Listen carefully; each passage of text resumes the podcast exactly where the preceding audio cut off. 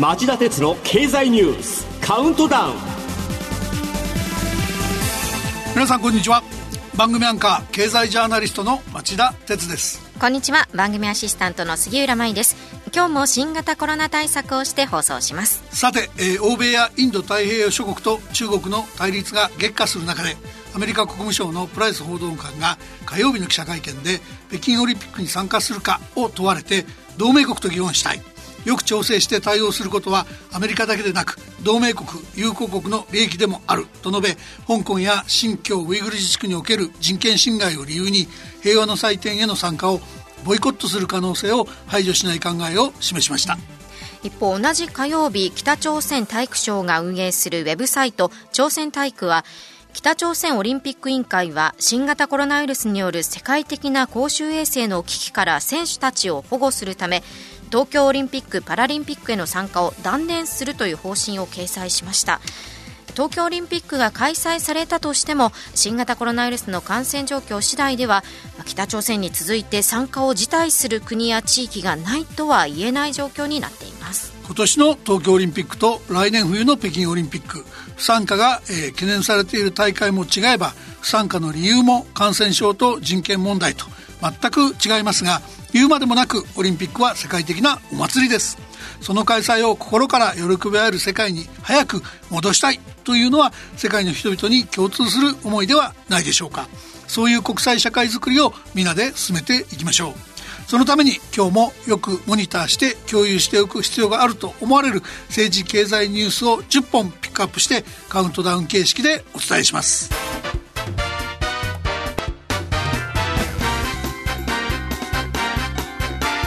町田鉄の経済ニュースカウントダウン。はい、えー、では10位のニュースからいきましょう。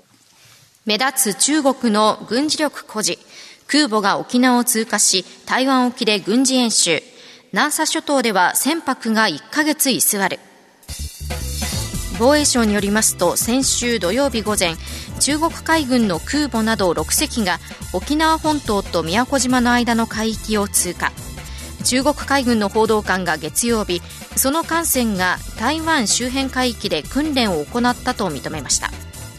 また台湾の防空識別圏には最近中国軍機の侵入が相次いでいます。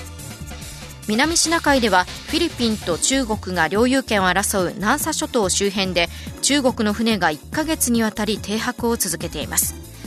これらの動きに対しアメリカは日曜日に南シナ海に空母の部隊を展開。水曜日には台湾海峡にミサイル駆逐艦を通過させたことを明らかにしています。えー、習近平体制下の中国のこうした行為は反発する国や地域を増やし国際社会での立場を悪くするだけだということをなんとか平和的に中国に自覚させる手はないもんでしょうか、うん、僕は経済的な締め付けしかないと思いますが皆さんはどうですか。ちなみにアメリカ商務省は昨日スーパーコンピューターの開発を手掛ける中国の企業や研究機関など7社団体に対する事実上の金融措置を発動すると発表しました。バイデン政権が中国企業に制裁を課すのは初めてで、米中のハイテク摩擦も激しくなりそうです。続いては第9位のニュースです。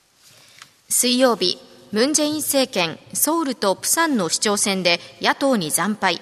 求心力低下とレームダック化が鮮明に。韓国で来年春の大統領選挙の前哨戦と位置づけられる首都ソウルと第2の都市プサンの市長選が投開票されいずれも保守系最大野党国民の力の候補が圧勝しました。ムン・ジェイン大統領の求心力が低下するのは必至です。続いて第8位のニュースです。アメリカイラン核合意への早期復帰の道となるか。火曜日関係国6カ国が専門部会を設置イラン核合意の関係国であるイランとイギリス、ドイツ、フランス、中国、ロシアはウィーンで開催した合同委員会でイランによる核合意の遵守とアメリカによるイラン制裁の解除に向けた措置を議論する2つの専門部会を設置することを決めました。えー、このニュースで注目されるのがアメリカによるイランに対する制裁の解除へ向けた措置を議論する方の部会。両国はアメリカ、ヨーロッパ諸国を介して間接的な協議をすることになります。続いては第7位のニュースです。アメリカの財務長官が提案の法人税の最低税率。水曜日 G20 財務大臣中央銀行総裁会議が今年半ばの合意を目指すと採択。アメリカのイエレン財務長官が月曜日に提案した法人税の引き下げ競争を防ぐための法人税への国際的な最低税率導入について G20 財務大臣中央銀行総裁会議は水曜日今年半ばまでの合意を目指すとの共同声明を採択しました。またこの合意には各国ごとに思惑が違い難航していたデジタルサービスへの課税の対応も含まれるということです。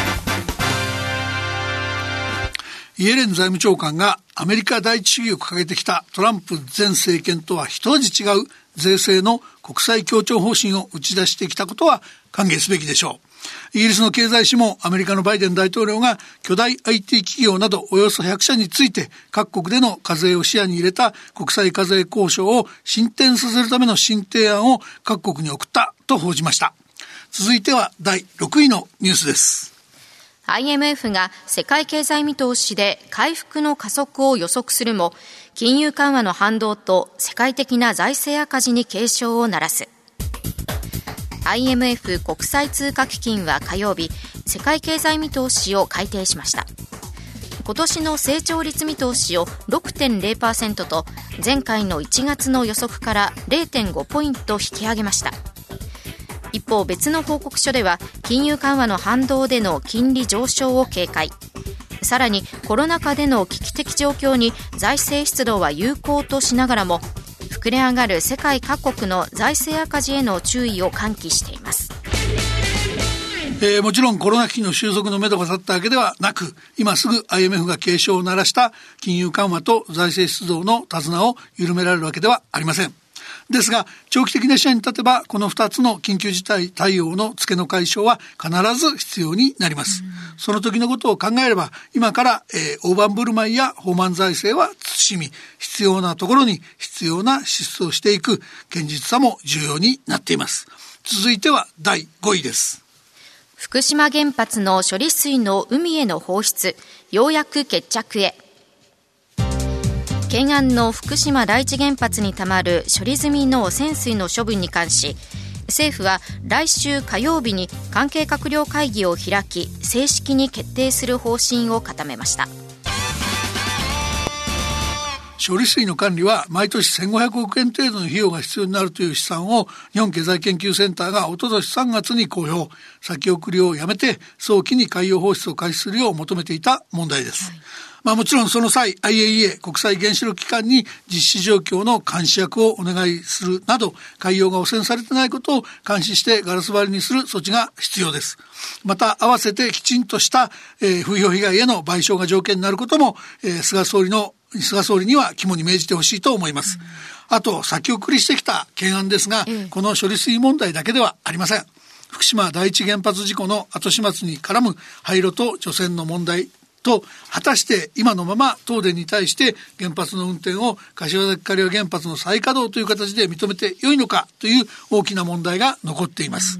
特に柏崎刈羽原発ではテロ対策が不備だった問題で東電が反論の機会を与えられたにもかかわらず反論しなかったことから原子力規制委員会が厳しい行政処分を課すことがほぼ確実な情勢にあります。はい、ではどうすればいいのか福島第一原発に関しては廃炉除染を断念し早期にリスクを封じ込める水管化や石管化への切り替え。柏崎刈羽原発に関しては東電から原子力事業者の資格を剥奪して原発の運転事業者を変更するなど抜本策が避けて通れません。あの人類史上最悪レベルの原子力事故から10年。昨日参議院の長野選挙区の補欠選挙と広島選挙区の再選挙が告示されました。菅政権下で初めての国政選挙です。秋までには衆議院の解散総選挙もあるでしょう。本当に良い機会なので、総理に責任ある抜本的な見直しを提示してほしいものです。続いては第4位のニュースです。イギリスのファンドが東芝に2兆円で買収を提案。ファンドと車谷 CEO の関係を疑問視する声も。水曜日、東芝はイギリスの投資ファンド CVC キャピタルパートナーズから買収提案を受けたことを明らかにしました。実現すれば東芝の株式は非公開化されます。えー、このニュースが伝えられた水曜日、東芝株はストップ高になりました。はい、しかし、この買収提案は実に問題が多い。過去の粉飾決算やアメリカの原発子会社の巨額損失で経営危機に陥り、2017年にはおよそ6000億円の増資を断行して上場廃止を免れたものの、その増資を引き受けた投資ファンドとの対立が深刻化していたんです。一方、今回買収を提案したイギリスのファンドは、東芝の車谷 CEO が日本法人の会長を務めた経緯があり、経営陣の自己保身のための水面下の連携が取り沙汰されています。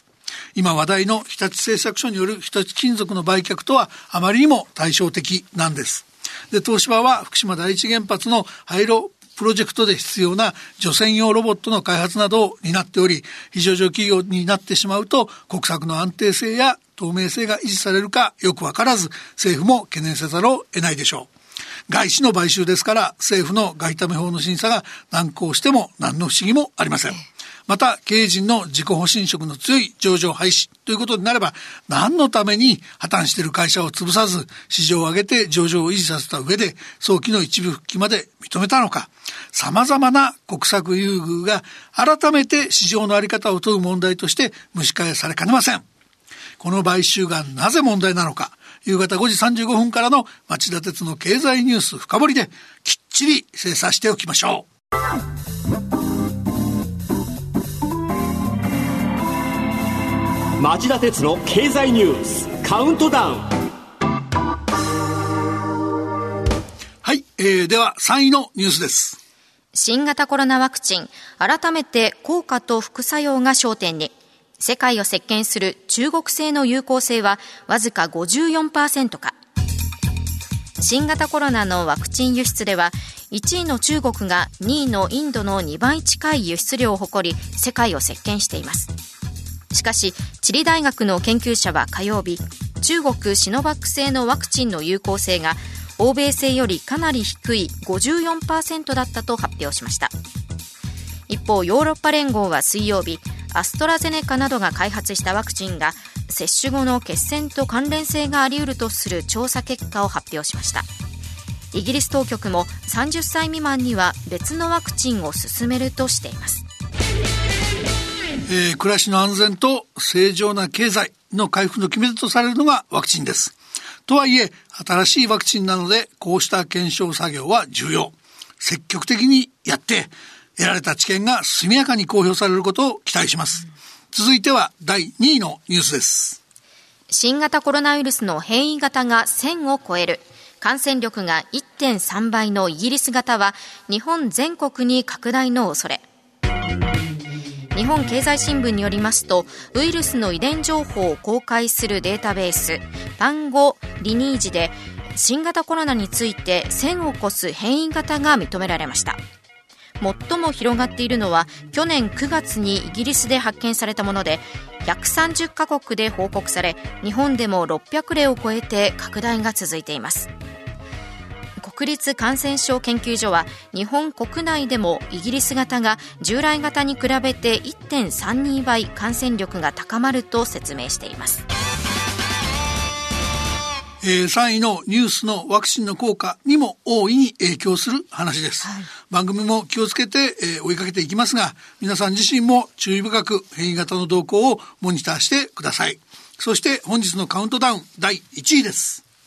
新型コロナ、日本医師会会長、これまでで最大の危機。東京、京都、沖縄で来週月曜日からまん延防止等重点措置を適用へ。すでに適用されている大阪、兵庫、宮城に続き東京、京都、沖縄にもまん延防止等重点措置が来週月曜日から適用されることになりましたこれに先立ち水曜日日本医師会の中川会長は会見で国民の我慢の限界と変異型の拡大を指摘しこれまでで最大の危機と国民に広く注意を喚起しています。えー、厚生労働省によると新型コロナウイルスの感染拡大で業績が悪化した企業などから解雇されたり契約を更新されない雇い止めにされたされたりした人が今月7日水曜日までに見込みも含めて10万飛び425人と10万人を超えたことが分かりました。自分は感染や失業の心配がないと自己防衛意識が薄れている人がいたら新型コロナの蔓延で悲惨な事態に直面している人にも思いを寄せてみてください。週明けから高齢者のワクチン接種がスタートするとはいえ、まだまだ過信はできませんよ。以上、町田さんが選んだニュースをカウントダウンで紹介しました。それでは今週の放送後期を町田さんお願いしますはい、えー、東北新社に続いて民放大手の富士メディアホールディングスが昨日の記者会見で2012年から14年にかけて放送法が定める外資規制に違反していたと認めた問題に関連して総務省は今週火曜日全ての放送事業者に対して外資比率の確認を求める文書を発出しました日本が自由な貿易や資本取引を大前提としながらそれに反して放送法や外為法で放送局に対する外国資本の出資を規制しているのは何もエコひいきして放送局を守りたいからではなくて放送局が日本の安全保障や民主主義固有の文化を守るための特別な存在と考えているからです。それにもかかわらず計算ミスなど初歩的な問題で出資規制を逸脱していた上その届け出や開示を怠っていたケースが続出していること自体放送局としての使命感の乏しさを象徴しているように思えてなりません武田総務大臣は今朝の会見で富士は処分できないと言いました。また、えー、富士には総務省接待はないというのかもしれませんが社長が交代した東北新社並みのけじめを自らつける覚悟があるのかどうか社内で今一度よく議論して世間に是正の覚悟を伝えてもらいたいと思います。以上放送後期でした。さあ番組ではご意見やご感想をお待ちしています。ラジオ日経ホームページ内の番組宛てメール送信ホームからメールでお送りいただけます。そして町田さんと私が出演している3つの番組を合わせた公式ツイッター町田鉄の深堀三兄弟。こちらもぜひ検索してフォローしてください。皆さんとはこの後5時35分からの町田鉄の経済ニュース深掘りで再びお耳にかかりましょう。それではさようなら。